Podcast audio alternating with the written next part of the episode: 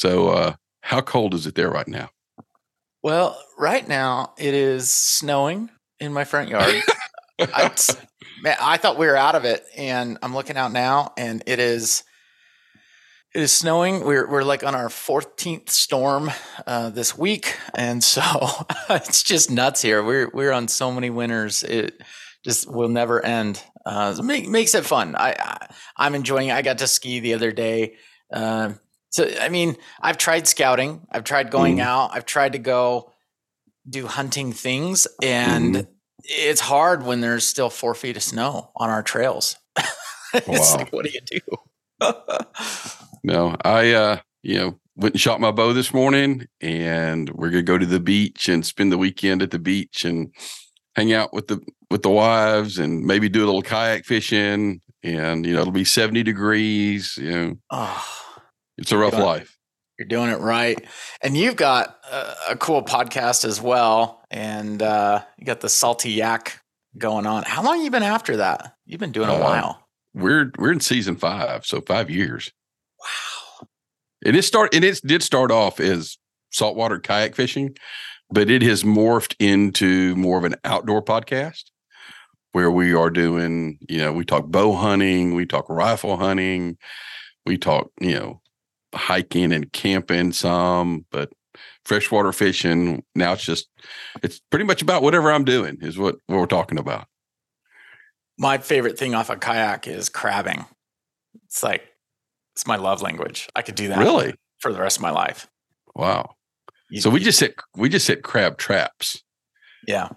Yeah. So and you drop them off and you go pick them up and, and when you're pulling that crab trap up and you see them kind of crawling around there that's a that's a fun adrenaline rush that's a high i love it i'll take my my crab trap and put it on my kayak and then when i get out to the marsh i just drop it off and then i pick it up on my way back in so, so. great. I'm heading to Oregon next week, actually. Uh, Netarts, Newport area. Mm-hmm. I think we're gonna take a whack at crabbing. It's not the season, but you know, yeah. When I'm not shooting my bow, I, I'd rather just be crabbing. is the greatest thing ever. So you're doing that on the West Coast? Yeah, up up yeah. in Oregon. So, what kind of uh, crabs are y'all catching? Uh, Dungeness. So oh, no, yeah. nothing yeah. snow or anything and uh, you get some big ones. I mean, but this time of year, April, it's it's not going to be as great. Um, it's fall is is the mm-hmm. time to go, and they're the meatiest, me- meatiest, meteor. the, the biggest, yeah. We're catching the the vast majority of what we're catching is blue crabs, and they're like, you know, they're like yeah. That. So, little, but little guys, they the little, and even the smaller ones, like we'll probably do some uh some beach fishing uh, Saturday, and we'll use some of the smaller crabs as bait. Oh, that's fun! I love looking, it. Looking for uh, you know, probably some big red fish and that kind of thing. Yeah, oh, that's great. Well, so, yeah, go ahead, Cary. You're with me. Thank you, and uh, it's it's good to find. We've been talking about this for a bit and getting together and talking bows, talking bow hunting, all things, all that stuff. So Thank you for, it's, for joining. It's great to be on your podcast. I love listening to your podcast. And I'm trying to remember how I found you. You were on somebody else's podcast that I listened to. And then uh, I just started following you and started listening to you. And, uh, you know, being a first generation bow hunter myself, even though I started a little earlier than you did, you know, I'm still nobody in my family bow hunted when I picked up the bow. Yeah, it's it's quite uh an interesting experience of not having anything to model off of and and relying on resources and the internet and but we've all been through those different stages and sometimes those resources just are, are tricky and uh and me like where i was modeled the most was skiing actually you know i was mm-hmm. skiing skiing since five years old and competed and all that i mean it's just i get on the i get on the hill and i'm just comfortable because i did it at such a young age and um, and I think there's people that bow hunt that way where they start at such a young age. And well, yeah, it's hard to come in later, you know, but it's doable. So when I started, there was no internet. I started bow hunting in 1983 is when I picked up a bow. Whoa. So there was no, but I, you know, there wasn't even a bow shop. You, I just bought whatever Walmart had, right? The bow, the arrows, the broadheads. And there, there was nobody there to teach me. But like you're talking about, my boys grew up bow hunting mm-hmm. and they had a bow in their hands since, you know, they were little. And so they had me and other mentors, you know, to show them how to bow hunt, where you and me, we just figured it out on our own. What was that like back? Then? I mean, what what did you do? Were you just trial and error? I mean, what was what'd you do? Just tried to hit the paper plate at 30 yards. I mean, you, you had an idea that so yeah. I had I had like a whitetail two bear was my first bow. And you know, there was the spine chart, so you had an idea of what kind of arrow you're supposed to be shooting. Yeah, you know, and everybody's shooting 125 grain or so broadhead, and you just, but you do nothing about tuning your bow. Really, you knew nothing about tuning the arrow. It was yeah. just you just you know you sighted it in the best you could, and hope. And it took me six seasons to finally kill a deer. But I was just I wasn't hunting the whole hunting season. Uh, I got into bow hunting so I could hunt a month earlier. Here in Texas, bow hunting starts in October. Mm-hmm. So I wanted to hunt the month before rifle season. So that's why I got into bow hunting. And but as soon as bow season ended, I would pick the rifle back up. And then once I found a little bit of success, I just quit rifle hunting and I just bow hunted all the time. But it took six years to finally shoot a whitetail doe. So those first six seasons, what kind of interactions did you have? Did you have any close calls? Did you have any misses? I mean, what what was that all, like? All the above. All the- so I remember. So w- where I grew up at that time, we didn't have any whitetail deer, so we had to travel. And a, me and a buddy from mine in high school, we saved up enough money that we could go do a day lease in uh, an area that we call the hill country in uh, kind of central Texas, but it just is known for the number of deer, not big deer, mm. the number of deer. And this guy ha- had pity on me and my buddy because we were just high school kids. Yeah. And uh, so he let us come out there. And usually he, you know, he would like, you had to like pay for three days and he let us just pay for one and a half. So we were able to hunt uh, Saturday and half a Sunday. Mm. But I remember the first deer that I saw, and it's coming in, and I'm sitting in on, on a bucket in some brush, and she peeks around the corner and like she's like 10 yards and she's looking right at me. And I'm like, oh, there's a deer. So I'm start to pick up my bow and draw. Well, she's looking right at me at 10 yards. You know what happened. But it didn't dawn on me that she was gonna, you know, like run away when I picked up my bow. Oh. so it's just, just yeah, just a, just a steep learning curve. And then I had another one back then. We were shooting feathers, and when I she's like forty yards away, kind of coming my way, and I pull, start to pull that bow back, and the feathers rub against the cable. She heard it, she left, and it was just it was just time and time again something would happen, little would happen before I, I finally put it all together. Yeah and then you know making a shot and then the first few shots were no good. You know they were too high. They were too low. You know we think about the rangefinder now. Mm-hmm. uh i had it was a very crude it wouldn't it wasn't a laser rangefinder at all. It was it's hard to explain what it was but range was was key and i missed a lot because i didn't know exactly how far they were.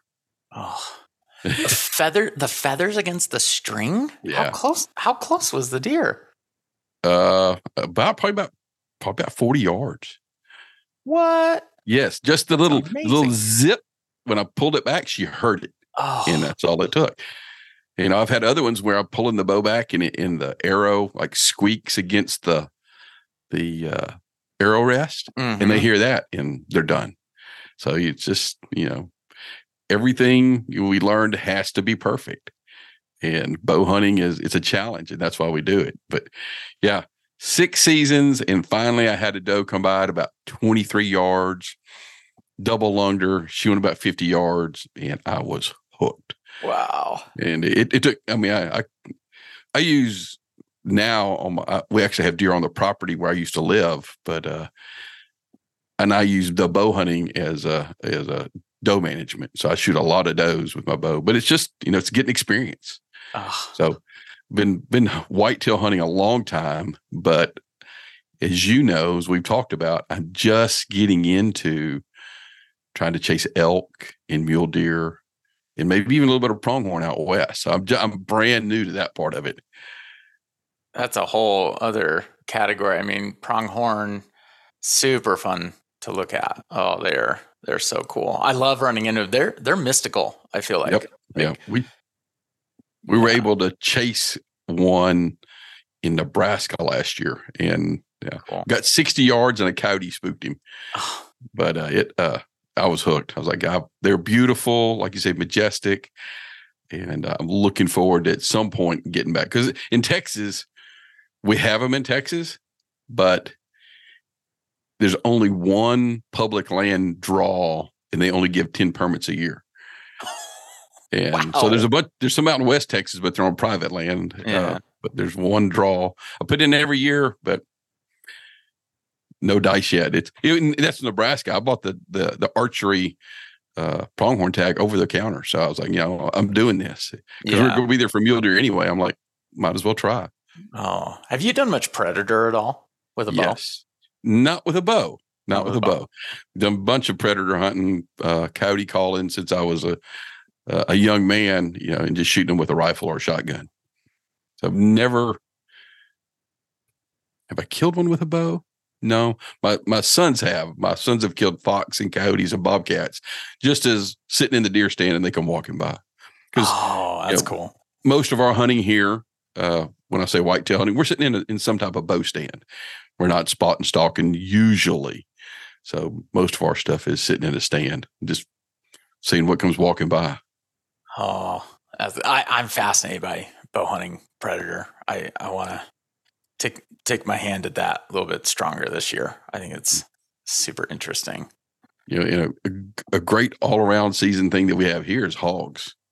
Oh, because you can spot and stalk hogs, you can you can bait them, you can do multiple a multitude of different things, and uh, they are great um, broadhead uh, practice and subjects to test your stuff out on.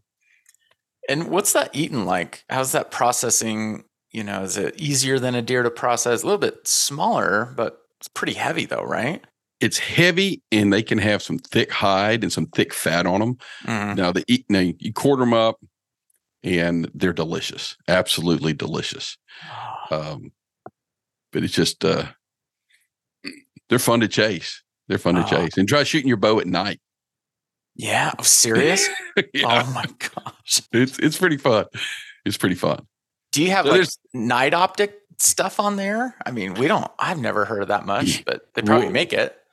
Yeah, what we usually do is we have a light on a feeder. It's just like a, a, a green LED light. Yeah, and then you have lighted pins and is you know looking through your peep, put the pin on him, and the, the, the light, the area is already illuminated where he is, so it's uh it's not too hard, but sure is fun. Oh wow, that is that is killer. So you tell me a little about your first hunt, uh, you know, 23 yards and then dropped yep. after 50. Um, what else about that hunt kind of made it work and made it successful? it was an area that I had been to that we had permission to hunt. So I had been there multiple times. So I'd finally figured out the pattern of what the deer were doing. Oh. So this was early season, sip, you know, October. Uh, and I knew that they would come out from this this wooded bedding area and they would kind of work. It was just like a think like a pipeline right-of-way. Mm-hmm. And they were coming, they would come down this pipeline right-of-way and you know go out to a different area to to to feed and I had set a ladder stand there, and she finally, you know, I finally had one walk by within range to uh to get that done. Wow. So just all came to and were you hypersensitive of all the noises because you're like, okay, I've been here before. not gonna not gonna make that mistake. The noises in the in you know it, I, I learned I started putting moleskin on like on everything. The bottom of my the bottom of my sight because I'd had, you know, back then we were shooting aluminum arrows. Yeah. And I'd had my aluminum arrow hit the bottom of my metal. It's like the little piece that goes around to protect your sight pins. It had hit that and made a noise. I'm So- at- I gotta look at my bow now and see if I can put some moleskin there. I'm, I'm just fiddling with my arrow rest right now. It's Yeah, like rub- it's like rubberized, Mhm. I guess. Now, I've worn that one off and had to go back and put moleskin on mine Wow. because you know, uh, and I don't know that the carbon's such a big deal when you know when you're drawing back that it makes any noise, but that's something I, I always listen for. Um, and usually now the sights and stuff, you're not gonna your your arrow. And the arrow rest we had back then weren't the best. You literally had to use your finger to kind of hold it on, and uh, so it could it could kind of bump around, and so your whole your whole sight window was moleskin because you didn't want to you didn't want to make a little one little metal sound, and they were gone. Man. Yeah, because obviously aluminum on on that. It's Yeah. it's like a ping. Yep. It's like Something just totally unnatural. golf swing. It's like a Yeah. golf club. Mhm. Yeah, the, I've seen those arrow rests that you're talking about. I've seen them at like pawn shops and you know, and you know, place. And and I look at them. I'm like, oh, you've got to. I mean, you've got to be so. There's no maneuvering. I Mhm. mean, nowadays I got this fork sticking up. Stick a hot dog between that thing. Hold it. Hold it still. It's Yep. just fine. And the whole sight thing, I mean, who who even knew what second and third axis was years ago? Um, I really didn't know. what- I, I got back into. There was a time that I, I kind of got out of bow hunting, and uh, I got back into it probably heavy, probably three years ago. Oh, and uh didn't even you know so a lot had changed. I've i've got a uh, a diamond black ice that i bought probably 15 years ago is uh the last bow i had bought before my current bow. And uh, so much had changed between i was still i was shooting carbon off of those and shooting expandables and and all that but uh so much has changed in the last 15 years to what i'm shooting now One question I've gotten for hogs, and I've never hunted hogs, but Mhm. what head do you prefer from a broadhead? Expandable or fixed? either one of them will work Yeah. Uh, if you hit that front shoulder, uh, nothing. I mean, I guess if you're shooting a 600 grain arrow and you're shooting a cut on contact fixed, you might get a little penetration, but they're pretty tough. So, but you shoot them where you're supposed to shoot them, and either one of them will work. That was one of your questions, fixed or mechanical, and I've I kind of go both ways. Why, why do you go in and out? Well, soft skin animals like whitetail, Mhm. I'll shoot them with a fixed blade, not a fixed blade, a, a mechanical blade. Oh, But there, there's this special animal that I hunt down here in Texas that I will not shoot a, a mechanical on. You ever heard of a nilgai antelope? yes. Okay. So them son of a guns are super tough, Oh, super tough. So I only shoot a, a cut on contact fixed blade, and I'm shooting a 620 grain arrow um, at those things. Those things are just. I shot. I shot a bull one time with a 300 Win Mag, knocked him down at 200 yards, knocked him down. He got up, ran off. I never found him what? because they're notorious because they have super thick hide, and they're notorious for not bleeding once you shoot them. Oh, It's like my. it's like it's like it's like it, the skin just seals back up almost. Anyway, And- so And so you prefer a fixed for those to yes, just yeah. yes, yes. Uh, everything else, and I was kind of going back and forth about elk, and maybe you can help me out here. Yeah. Uh, but I think I'm going to go mechanical. It's like whitetail, no problem. Mule deer, no problem. Elk, I'm like, eh, I don't know. What's your advice on that? I think I- I've just heard fixed, honestly. Um, it- good penetration, and they're they're tough, right? I Mhm. mean, you, we've all seen the videos where they get shot three times and they're still imping along, and Still wanting to live, yeah. yeah, it's man, they're they're intense. Would you say um, back to the the one you were talking about? Would you say that's kind of like an oryx? Mm, yes and no. So if you look at the antelope family, uh, the biggest antelope in the world is an eland, right? And that's from Africa. They're, they're they're like moose size almost.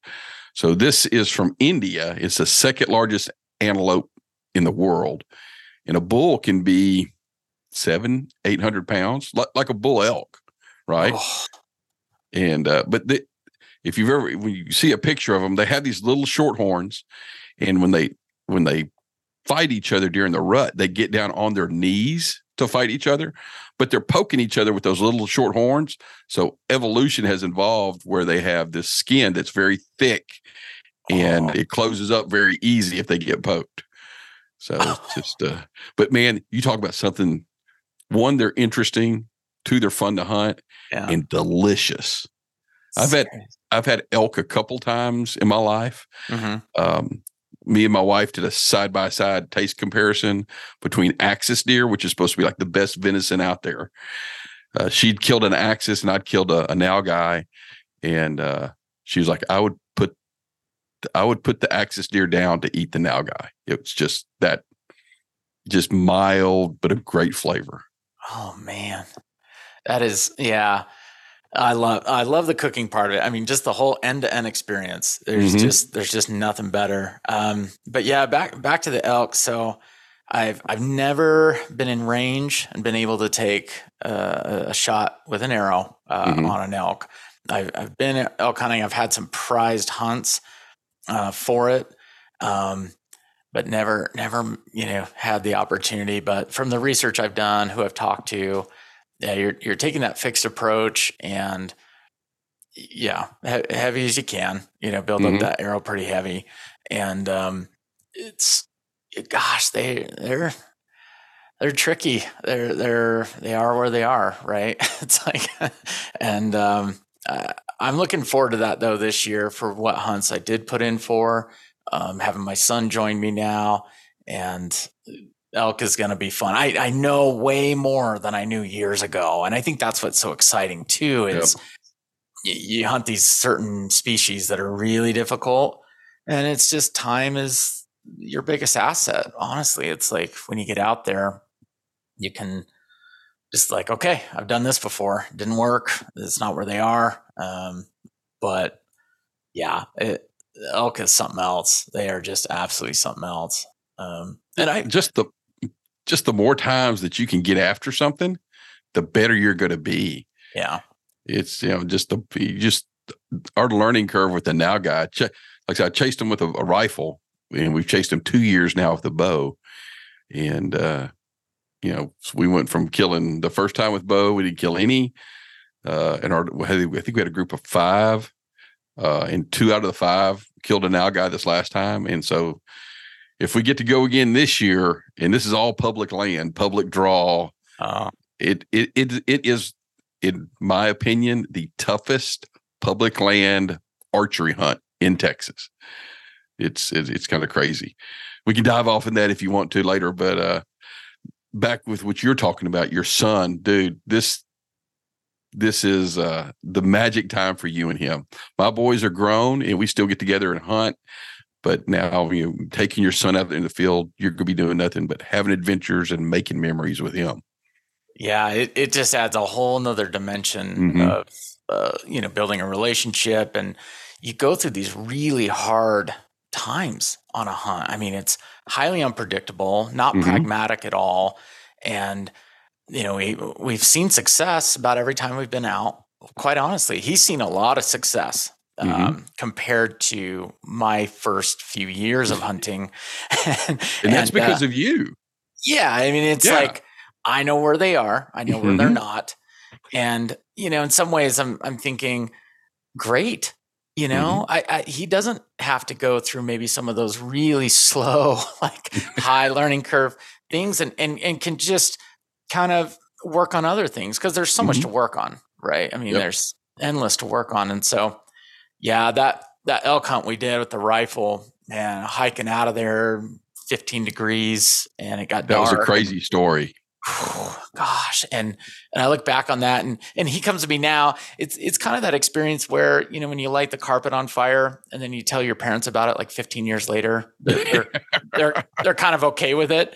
Um, we're at that point now where he's like, "Hey, I'm okay with that." You know, it's been a few months. It's it's worn off a little bit, so. uh yeah, that's hunting for sure. And that's me too. I mean, I'll I'll come away from a hunt where I'm like, dang, that tried about every bone of patience I've got. And you recover pretty quick though. Sometimes it's you know, really fuels you forward.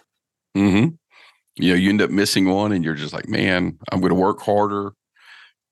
10 Yeah. times harder as I did before. So I, that, that doesn't happen again. Or, Yeah. you know, and then there's the whole tinkering thing, right? You know, playing with your arrows and playing with your gear. And, you know, we're coming out west. We're coming to Utah in Yeah. September to chase some elk. And uh, just, I've never backpack hunted before, right? I've done some mountain biking in Utah, had a great time, Yeah.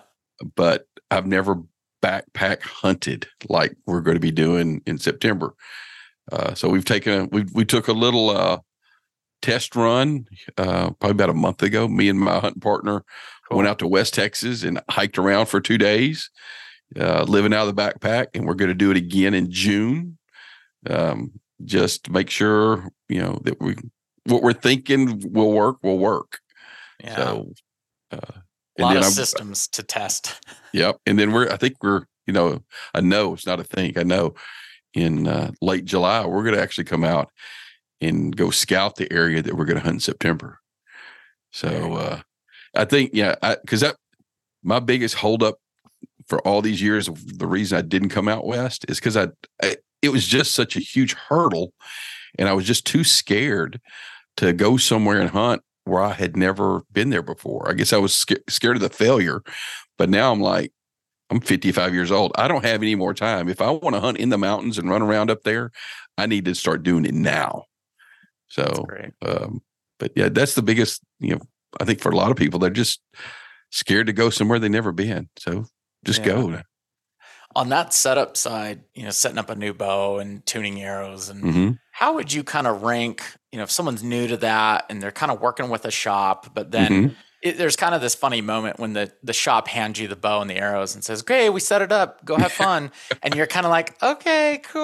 Like I just got my my brand new Ferrari and I just started driving a week ago." you know, like uh, what advice would you give to you know someone new and they just everything's set up, it's all bow, it's all shop set up. hmm What what do you advise on them on that next step? Work on your, uh, say, your process. Work on making sure you're, you know, the anchor point's the same every, and you don't have to be shooting at any distance with this. You can actually, I've got, I've got it set up in my garage where I can shoot like, it's probably seven yards, right? But I can go out there and I can shoot every day and just work on. I'm anchoring in the same place.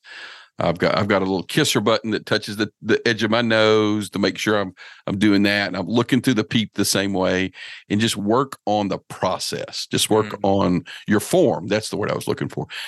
Work on your form first and get that locked in so that that's the muscle memory is there for your form. That you know the distance thing is what confused me the most because i just thought it's got to be 20 yards it's got to be 30 yards Mhm. You- you've got to Mhm. have that distance it, practice isn't worth anything unless it's at some substantial distance and man, i wish someone would have told me that a long time ago just five seven yards and Just work on form. I, I was so worried about grouping and accuracy and uh, you know my form came so much later of Mhm. giving it attention you can, I mean, you work on the the you know the twenty yard grouping and all that too, but the days that you can't get out there, bad weather days, right? Yeah. Or I've got home from work and I've got you know I got all a ten minutes or twenty minutes to do something. Well, I can just step out in the garage and and fling 10, 20 arrows and you know just work on form. Don't even worry about where it's you know make sure you hit the target because your wife might not be very happy punching holes in the wall in the garage. But yeah, just work on that would be my advice to somebody who is just starting off. And then the other stuff, you know, it's like the building blocks. We'll put that together. We'll work work on the 20 yards and we'll work on making sure, yeah, they give you the bow, it's tuned, but now you have to sight it in. yeah And one thing that I I always, you know, tell people is like when you're sighting your bow, so you aim dead center at 20 yards and it hits three inches to the left. Which way do you move your pin? I know. It kills me every time. You always move your pin towards the where the arrow's hitting. Yeah. So that that and then that, it just took me a while to to to to get that concept in my mind. Uh, but yeah, so people are like, well, I don't know what you know. Just always move it towards where the pin is hitting. Yeah. So, That's uh, But it's funny though, because isn't rifle c- opposite? well, you're looking at the rifle, and you know, of course, you most time I'm looking at an optic, and you just turn it. You know, if it says left or right, that's bullet impact. So you're just moving it whatever way the arrow tells you to move it, right? Yeah. So you're not actually having to move the the actual sight. So, but uh, that gets a lot of people, especially in the beginning, like, which way do I move that sight? Well, I tell you, when that arrow starts going farther and farther mm-hmm. away, and you're like, I'm about to go off the target. If not, I do go off the target. Been there, and you're just like, what am I doing? And yeah, I- I think that's where I really hit my head a few times of like, like I know I'm, I'm trying to make this work, but I'm doing it completely opposite of what I'm supposed to do. And yeah, that you learn, you blow up a few arrows doing that. You learn it quick. The uh of course now use everything to your advantage now there is the internet now there is youtube Yeah. and there's a, a lot of good stuff out there on form and how to sight in your bow and you know if you need to you know and i've been down this whole rabbit hole with this new bow uh paper tuning Mhm. and nock tuning and weighing the arrows and making you know I've went down that whole rabbit hole of uh, of doing all that stuff and you know just depending on what type of person you are uh when I grew up, I always reloaded. We always reloaded our own rifle shells, yeah. so I was all super into that. So building my own arrows is like reloading for my bow. Yeah. So I love doing the whole arrow building process and and and doing all that too. So if they But I don't start, do it. Go ahead. yeah, if they start with form, then they Mhm. go naturally. You're gonna sight in the bow. You know, Mhm. you're just dialing in the sight. W- would you go to arrows? Would you? Because nock tuning actually is is fairly simple. It is. Yeah. It is. Once once you kind of figure understand what you're doing there, um, it is, you know, and hopefully your archer in hopefully your archery shop gave you the right arrows that are properly spined for for your for your bow. Yeah. But when you start thinking about I'm going to add more weight onto the front of something, that changes.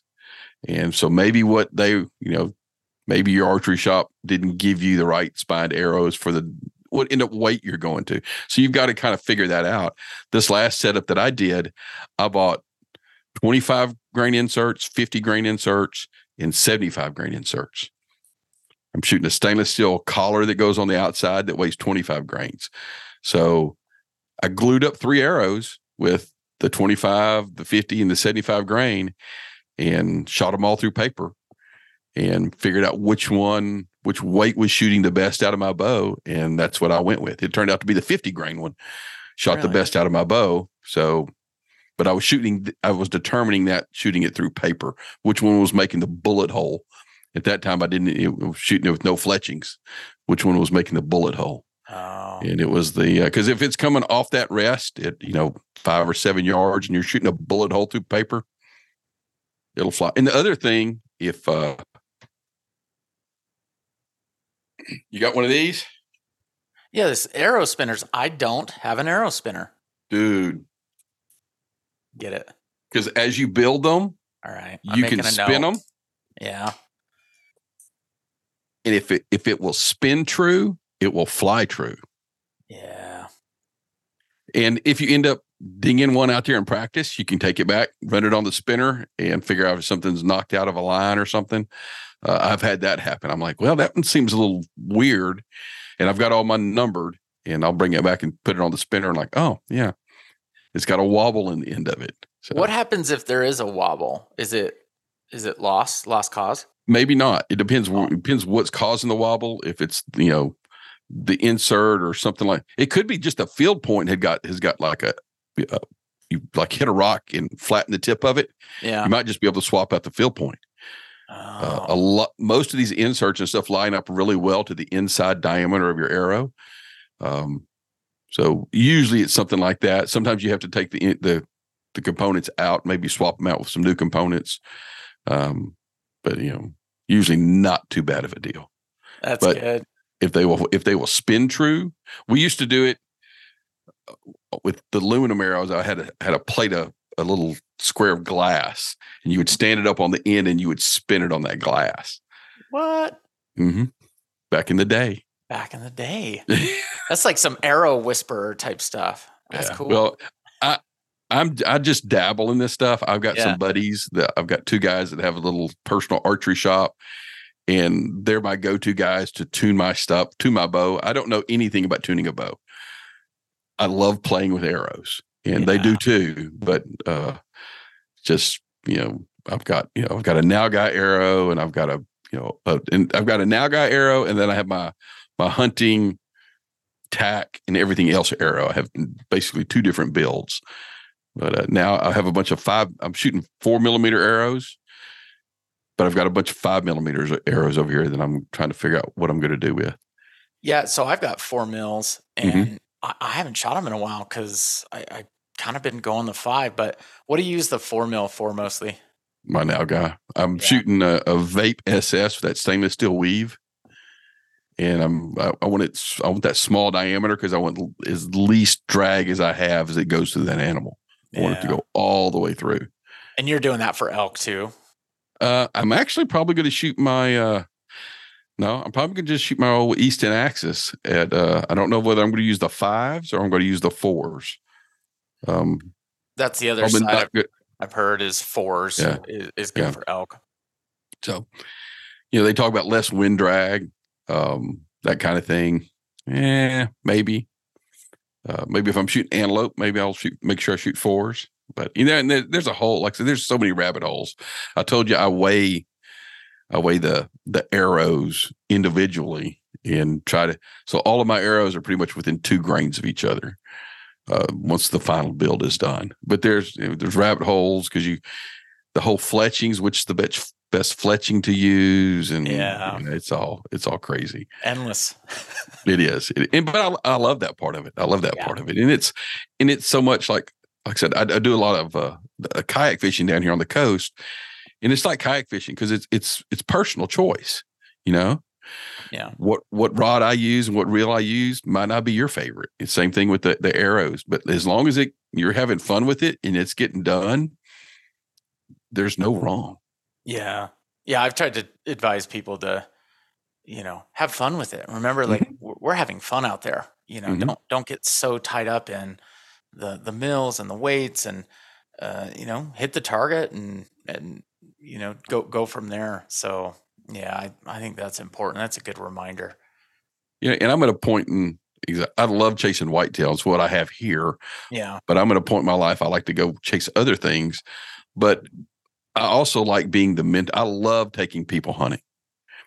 I love, I, you know, a friend of mine. He, I put him on his his first whitetail uh, here a couple years ago with a bow, and I put a young man. Uh, he shot his first deer with a rifle last Mm. year with me, and now he's like, now I want to go bow hunting. I'm like, I will, I will help you out. So if there's people, you know, I love helping people.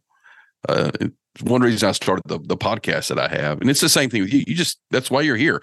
You're Yeah. teaching people, hey, I'm kind of new to this, but I've got some experience. And hopefully you can, you know, find some value in uh, what I can help you with. Yeah, absolutely. What would you say? You know, when you kill your first animal with a bow, and there's just that like, holy, like, I, I feel like our ancestors are like surrounded by us and they're like cheering us on and Mhm. we're like floating, you know, just it is that first one is unbelievable. How would you compare that to helping someone else get their first animal? What what's that like? I'm probably more excited for them than I was when I do it myself. Wow. it's it's just just to see that the the joy in the just the whole emotion thing. So i've got a little youtube video or youtube channel that it's just kind of a personal thing that i do. It's called dark i think it's dark archer raw. On that video on there is my youngest son nicholas killing his first deer with a bow. And when you see him at the end of the video when he because i actually see the deer first. It's a little i think it's a little five point buck he shoots. Yeah. I see the I see the white belly on the other side of the creek. And so I'm kind of kneel down and I've got the camera rolling and I'm like, hey, what's that over there? and just the expression on his face. Oh. And then he just like flies across the it's a dry creek bed, but he, he flies across the creek and he is just just blown away. Here's his Oh. first deer that he's killed with a bow. Uh, and he's probably all of maybe 10, I think, maybe. man. So again, when you when you've got somebody who's like, you know, showing you the ropes, it's kind of uh it's kind of easy or easier, not easy, but easier. but uh yeah, ju- it's just that, you know, whether, you know, in I'm encountering more and more adult onset hunters. I've got guys at work that, you know, like this guy that I took rifle hunting. He didn't he didn't have a, a somebody in his life to show him, you know, what it was like to go hunting. And I'm I'm encountering more and more of those now that I took this guy hunting and we we put some pictures out there on Instagram and that kind of thing. And I had two other guys that I work with and like, hey, uh, could you help me? And I'm like, dude, yes, I can help you. What do you want to do? Yeah. And so it's just it's just very satisfying that uh, I can help you know other people you know, enjoy what I have come to learn and enjoy so much. That's great. Yeah. And, you know, someone headed out on their first hunt, you know, what's one thing you would just kind of advise them, you know, and there's so much to go down, but what's just like the mm. one thing you would just be like, just do this and, you know, and, and it's going to be, you may not see success, but you'll be set up for success. First thing I would tell them is just enjoy the experience, right? Just you know enjoy the moment that you're there in, and then when it happens, uh, when it starts to happen, you know we all are going to have unsuccessful things, and just be able to look at that and not just get too down on that. Uh, you know whether you you miss or maybe even you know all of us probably all of us without a doubt have made a a bad shot and have not found an animal. And i know that that rides on a lot of people even myself you know that you're down. Just you know take that as a learning experience and just don't beat yourself up too much about it. Yeah. now as far as not going on your first hunt i mean i'm a prep guy. Make sure you got all your stuff. Don't leave your bow and release in the truck you know just I'm, I'm, just make sure that you got all your stuff and Yeah, that you the- come prepared. But you know, make sure that you've you know if when you're successful that you you know you got the knife to do to do the to do the skinning and the cleaning. You know, make sure that just think it out and uh, make sure you have the right stuff when you go out there. That's so true. Uh, speaking of gear, too, I mean, over the years, uh, you've probably seen a big evolution Mhm. archery and bow hunting. What, what's been some gear that has just been like, you know, whether it's just creating more comfort out in the field or just like, oh man, I could not have done it without that piece of gear. What, what's been some big game changing gear for you? So uh my one of my I have two Instagrams, one of them being the salty yak, and the other one is Dark Archer 159. And so this whole it came from so that name came from this. The pop-up blind, the double bull pop-up blind. Mm. Where you can sit in it with a black t-shirt, you know, and a little black hood net a black hoodie and maybe some black gloves that has been game changing on how as a, how successful I am as a bow hunter Yeah. because that deer can be looking right in that blind and you can draw and as long as you're totally silent they're not going to see you Yeah. and you can make the shot that that that that pop-up blind where you're just blacked out inside and that whole shadow box effect that has been probably the biggest game changing most successful thing in my bow hunting career.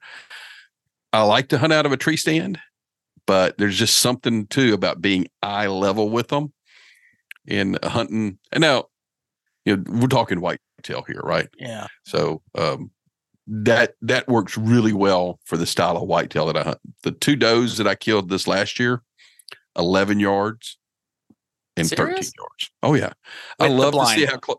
I'm in the I'm in a pop up blind because I don't I don't think it would be very very very hard to do that on the ground with them that close, right? But the setup that I have, I like to have them close, and I shot both of those probably 25 minutes apart, and they died within five yards of each other. Probably they didn't go thir- they, both of them. I watched them; they didn't go 30 yards, but uh, just doing a little doe con- doe management, doe control. Um, but yeah, that pop up blind. That is cool For the style of hunting that I do. Now, the other thing that I have found here more recently, have you ever heard of A3 strings? I haven't gotten into strings much, so I don't, I don't know Well, the my brand buddies- names. My buddies in my archery shop turned me on to these things. Okay. So it's a waxless bowstring. Hmm. Number one, he pre stretches these things so much that they never stretch. So the the string that came on my bow, um, three or four months into it, I noticed that my peep was turn my peep was turning, and there was some other stuff going on. It was just it was just the string stretching.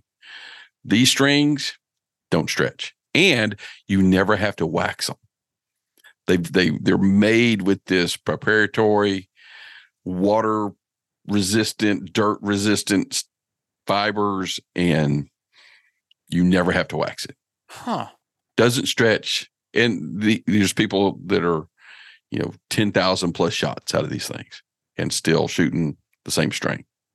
One thing I notice on my string is, you know, you know, I'll wax it, or whatever. But before I wax it, there's always just those little strings, like frays, and Mhm. nothing concerning. But I don't like looking at it. it freaks me out a little bit. Are you not getting those? Yeah, so you still get those a little bit, Okay. and I'm kind of looking at you and it because I I had them and I took a picture of it and I sent it to the guy, the, the guy who who makes them. He's on Instagram, super responsive. I'm like, hey, is this something I need to worry about? He goes, uh, do you have any facial hair? I'm like, well, at the time, I had I hadn't been at, at work for like three weeks, so yeah, I had like a partial beard, and it was just the facial hair rubbing against the string when I because it was just in that spot. Oh, So maybe your little facial hair is caught, but it's usually not a thing. But you can, if you're waxing it, you can just wax it and it goes away. These Yeah. strings you don't wax, so but it's it's not a problem. I thought he was gonna do some really intense metaphor of like, "Do you have facial hair?" And you're like, "Yes." He's like, "Well, our our strings." I did, I was hoping for more, but um, Sorry, just your, your your whiskers rubbing against your string. Dang.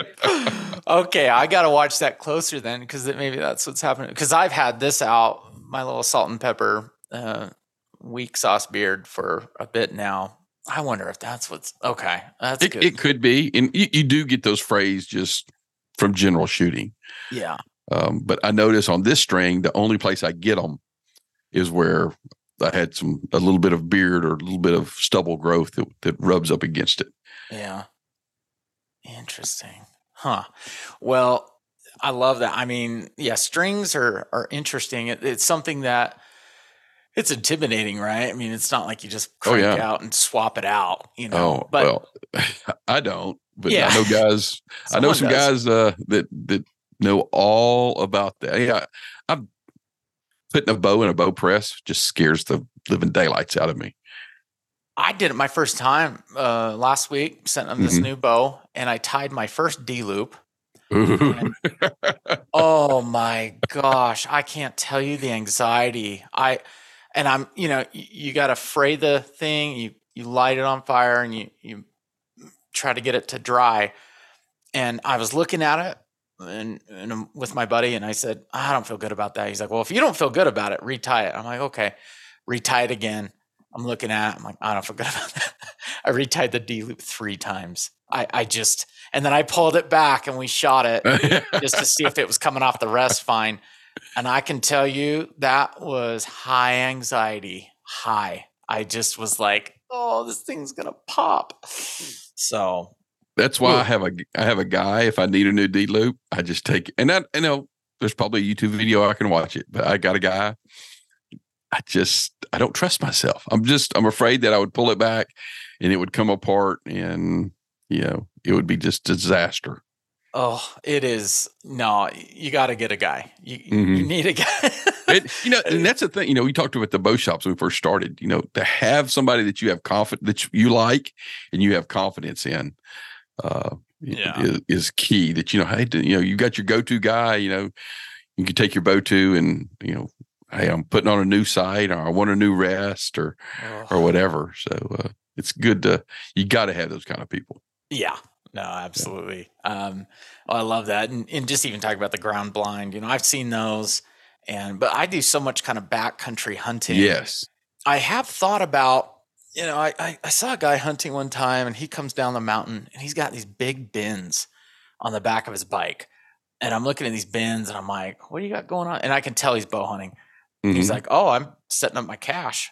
I'm like, "For real?" He's like, "Oh yeah, I've I've got a lot of gear out there, and I you know, stash it and all this stuff. And, you know, it's public land, so there's a little bit of risk there. But I mean, if you're hiding stuff pretty well, um, mm-hmm. but I've always thought about that. I'm like, man, what would it be like to trek out there with with a ground blind and and really be able to just be invisible? You know, I don't know that I would do that out there because so much of the spot and st- unless you just had you had like a spot, right? You had this spot that for some reason these animals were coming to. Yeah, yeah then maybe. But man, I just like when we mule deer hunt up in the panhandle, you know, it's just spot and stalk. And yeah, that's that's our plan, you know, when we go to Utah or when we go to Arizona. Hopefully maybe we get drawn for New Mexico and we get to go to New Mexico. Yeah. Um, it's just uh that that's my plan. Yeah. Yeah, you don't you know, and the biggest thing for me, uh, in, you, you're living in Utah, you live this. Like, I'm trying to find a good pair of boots. Yeah. And you know, I bought me a really good pack. I had a, I, I had a decent pack that I had I carried out a couple mule deer in from rifle hunting. Um, but then I bought this new pack that's made for carrying weight uh in backpacking, and I'm like, holy cow, totally, totally like the best 700 bucks ever spent. What did you get? Uh, bought a Kifaru. Um, this one's the Hellbender. It's got mm. the Hellbender bag on it. But um, when me and my buddy did our little trip out to West Texas a couple a month ago, we did a day where we did 12 miles. In in 10 miles, his back was killing him. And I'm like, I had no, and I, I was a little over 50 pounds. He was like 47 pounds. Yeah. Um, and I was like, my my shoulders don't hurt, my back doesn't hurt. Wow. Uh, my boot, my, uh, my the boots were too flexible for all the rock we were walking in. Yeah. But uh, yeah, those are two things that I'm learning that don't skimp on that kind of stuff. You know, try to get some get something that's comfortable. It's got to last, and I and I, I've become a firm believer. Now, I'm a little older, and I don't have any kids at home anymore. but buy once, cry once. Yeah. You know, and I know some, I know I can remember when I was a young man and had young kids, you know, that's, you can't always do that. Yeah. Um, but having good gear and it doesn't have to be the most expensive stuff out there, but just good gear that you've tested and that you know that works is uh, just having the confidence in it is worth the money you spend on it. Yeah, that's a good point. I I do tend to lean people towards a little bit more higher end stuff. I I think we all go through that evolution a little bit of like, what's the cheapest way I can, you know, experience this? And it's like, maybe that's not the right answer. Maybe it's what what's the most efficient way, or what's the what's the most comfortable way I can do this, mm-hmm. and and still, you know, afford it and make it work. But uh, you know, really exploring some options because yeah, we're just putting ourselves in a lot of vulnerability in the outdoors when we really get out there. And it's pretty much everything that we do, right? So skiing, you know, I'm just getting into skiing. Do I need to buy the most high endest, you know, best skis? I don't know. Yeah. Kayak fishing guys are like, well, do I really need that four thousand dollar Hobie pedal kayak to fish out of? No, yeah. the best kayak is the one that's getting you out there fishing. But yeah. I'm going to tell you, a pedal kayak is way easier if you're fishing to fish out of. Yeah. But you know, there's a lot of different things out there, and you know, different strokes for different folks sometimes. But it, yeah. it, it, it, the money thing, uh, whatever it is, golf, underwater basket weaving, doesn't matter. you know, stuff's going to be more expensive. You uh, look. Side question here: You ever fly fished? Oh yeah. Oh yeah, don't even yeah. I got guys going, hey, you you you should, yeah. It's it's fun, you know. That was that was uh, my dad was a big fly fisherman and mm-hmm. taught me a lot, and I got into time on flies there for a bit. Oh wow, yeah. I, I am pretty bad at it. I, am not great at it. I, I struggle with. You gotta know how to read the water, know what to put in there. It is, gosh, there is so much to it. It is a mm. whole nother deal, but I enjoy it. I mean, when you're not catching anything, you you sort of feel like you're in the river runs through it. And you feel pretty cool. um, but you know, catching is definitely a lot more fun. Um, but yeah, uh, fly fishing, that's a good example for sure. I'm like, uh, I got guys are like, hey, you need to try this. I'm like, I don't need another hobby at this point. I, am pretty good. I, I love to fish and it looks really cool. Yeah. But I'm not, you know, I'm not, uh, don't think I want to jump off into that pool just yet. Yeah. It's just an energy thing too. It's just like time and energy. It's like, I, I can only dedicate so much and exactly. Yeah. No. Exactly. Well um let's wrap up here. I want to hear okay. your thoughts on a you know what routine and and practice do you recommend to others? Tell me about yours. How often are you practicing? And and what's just a little little bit of thought there for for new bow hunters? I try to i try to shoot some every day. Doesn't always happen but he, it's it's more than just doing the shooting part. Mm-hmm. Um, far as your practice, if you're a bow hunter, we're not talking a you know target archer here. Yeah. If you're a bow hunter, you need to be practicing like you bow hunt. You need to be number one shooting the same arrow that you're going to be shooting when you're hunting. When I'm shooting a fixed blade, I have fixed blades, the exact f- fixed blades that I use just for practice. I'm shooting the exact, and I, so I've got a, I've got a target. I know I buy a block target one every year because mm-hmm. I'm going to, because it's eventually shooting the broadheads in it. You're going to shoot the holes in it, right? Yeah. But that's the sacrifice I make to know that I'm shooting my hunting arrow is hitting exactly where I want it to hit, right? So practice with your your hunting arrow. Two, practice with your gear that you're going to wear when you're hunting, your bino harness. Um, when we're hunting down in South Texas, hunting those nilgai, I'm wearing a, I've got a ghillie top that I'm wearing. Oh. And are, are you wearing are you wearing a face mask? That's going to change a little bit how you how you anchor a little bit or how it's going to feel when you anchor. So practice with those. Practice from the positions that you you might be taking shots at kneeling, standing, you know, your feet aren't always going to be perfect. Are you sitting? You know, we sit in the bow blind. So have you have every shot sitting from from a stool? Practice all the different positions. practice uh, you know, the up and downhill. You've got a lot more of that than I do. Yeah. But when we went to Nebraska, we found a place here where we could shoot up, you know, it's probably uh, 80 to 100 yards to the top of this pretty steep hill. So we could shoot up the hill and we could shoot down the hill because we knew where we were going to Nebraska. It was kind of it was kind of hilly like that. So it's uh that's practice the way that you're going to go hunt um, is the one thing that I would say. And the other thing is, and it's kind of hard to do, and you have to use some imagination, but put a little pressure on yourself. Right now, and I've tagged you in a couple of these where we're doing the uh, the bow hunters challenge. Yeah. So it's a little monthly online tournament that we do, and I, I shot I shot my course today.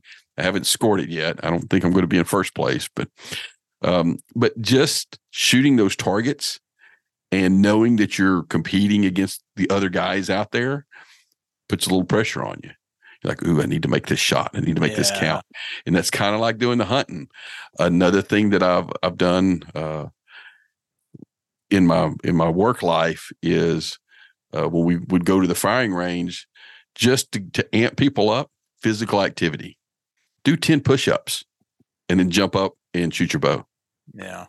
You know, just some type of physical exertion and then turn around and shoot your bow. That's the best way you're going to be able to replicate a little bit of anxiety. And, you know, you might have had to run up to the top of the ridge to get up there to get in position to shoot at that mule deer or that elk. So, uh, simulate play that. that. into your practice. That's that's like taking it a game a step up. Once you get all your bow tuned in and you're hitting where you want to be and everything's perfect, start doing that. Yeah, that's great. I I you know the, when you're talking about gear too, one thing that really caught me was gloves. I mm-hmm. shot with gloves on. Exactly. And not so much the trigger. Uh, mm-hmm. The trigger was not as worrisome. It was the grip of holding the bow. Mm-hmm. Yep. And just that slight difference. And mm-hmm. I, have tried to work that in of just that slight chill, and you need that dexterity. Mm-hmm. Um, you know, really lightweight glove is is great, but uh, boy, that caught me off guard. You know, yep. so I, I, think that's all good. Thinking, really thinking through. Um, what am I? What what's going to be on me? What, what yeah. I got going on? That's so true. Yeah, well, we're hunting in South Texas. You know, I had to put after our first hunt down there, yeah. I had to get knee pads because after the first stalk, when I was crawling through those thorns, my knees were just bloody. Oh. Now I had leather, I had some some good gloves on, but I had nothing to protect my knees. So yeah, just just thinking through it when uh, of what you're actually going to be, you know, whether you're sitting in the ground blind down here in Texas and October it can be a little warm. Yeah. Or, you know, whether you're running up and down the mountains or or, or whatever. Just practice in in the same stuff that you're going to be going hunting in. And like I said, gloves is most people don't even think about that until they put them on. They're like, oh crap. I've never shot with these. This feels different. Exactly. The knee pads seem to be coming up in my world more. It's funny you say that. Um, I've got those Carhartt ones, the mm-hmm. big mm-hmm. foam pads, and you slip them up into the knee. Mm-hmm. And I've actually been hunting with Carhartt pants a little bit more, kind of the earth tone type stuff. Mm-hmm. But man, I'll tell you, even just cleaning the animal and getting down on your knees. Yep. Oh, geez, it is. That's a nice little edge of comfort, you know. Um, yeah, knees are, and my I have bad knees. I have really bad knees. So I've got to watch for those. So that's mm. a good point. Well, Just gosh, all these little, all these little things. All these little things. That's right. that's our. That's a, another uh, idea for a podcast name. All these little things. Sounds like a book club, bow hunting book club. All these little things. Um, well, dang, Cary, that was that was packed. Gosh, there was a lot of great info, cool stories. And um, how how can people get a hold of you and and tell them about your podcast? So the easiest way if you want to reach out to me is uh, the salty yak at gmail.com. It's my email. So you can go to the salty yak and find me on Instagram. You can go to dark archer 159 and find me on Instagram. And the reason I have two is one of them is pretty much my fishing and the other one's my hunting. So nice. I kind of, kind of, they don't always stay separate, but uh, you, I try to. And there's also, there's a, so there's a salty yak YouTube and there's also like I said, I think it's Dark Archer Raw, but that's kind of like it's just when you when you go in there and look at it, it's like just straight video. There's not no editing, no nothing. Yeah. Whereas my the Salty Yak, there's actually fishing videos and there's videos of trips that we've done and and that whole thing there. It's a little more a little more refined on that side of it. And then there's the podcast. You can find me wherever you listen to podcasts. And we're in season five. We're uh We've got a, a Matagorda Island trip coming up where we're going to kayak to a, out to an island and camp for two nights and fish.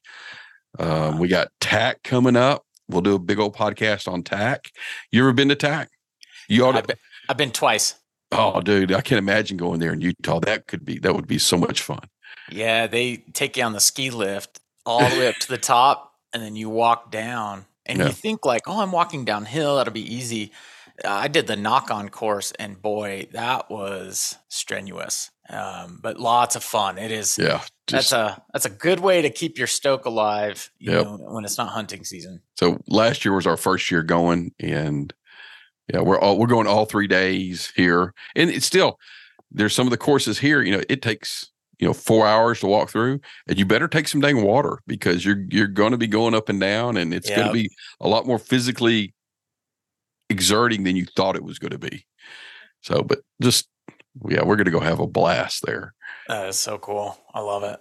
Well, gosh, thank you so much. Make sure to get a hold of Cary and his wealth of knowledge. Uh, so much there and fun storytelling. I got to go look up that fun YouTube video of your son shooting that go, deer. Go look at Nicholas's first deer. I think yeah. is the name of it. So, and the other thing, Adam, if you ever want to come to Texas, I would be glad to uh, to host you, buddy. Oh, thank if, you. Uh, you think you want to go down and uh, chase one of those crazy ass nilgai antelope?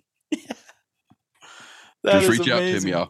It's Oh. a it, it's it's an amazing hunt. It's amazing. It's deep South Texas, and uh, it's just kind of crazy. So, Oh, okay. Well, I'll, I'll take you up on that. That is amazing. Thank all you. right, we'll stay in touch, buddy. All right. Thanks so much. All See right, ya. talk to y'all later.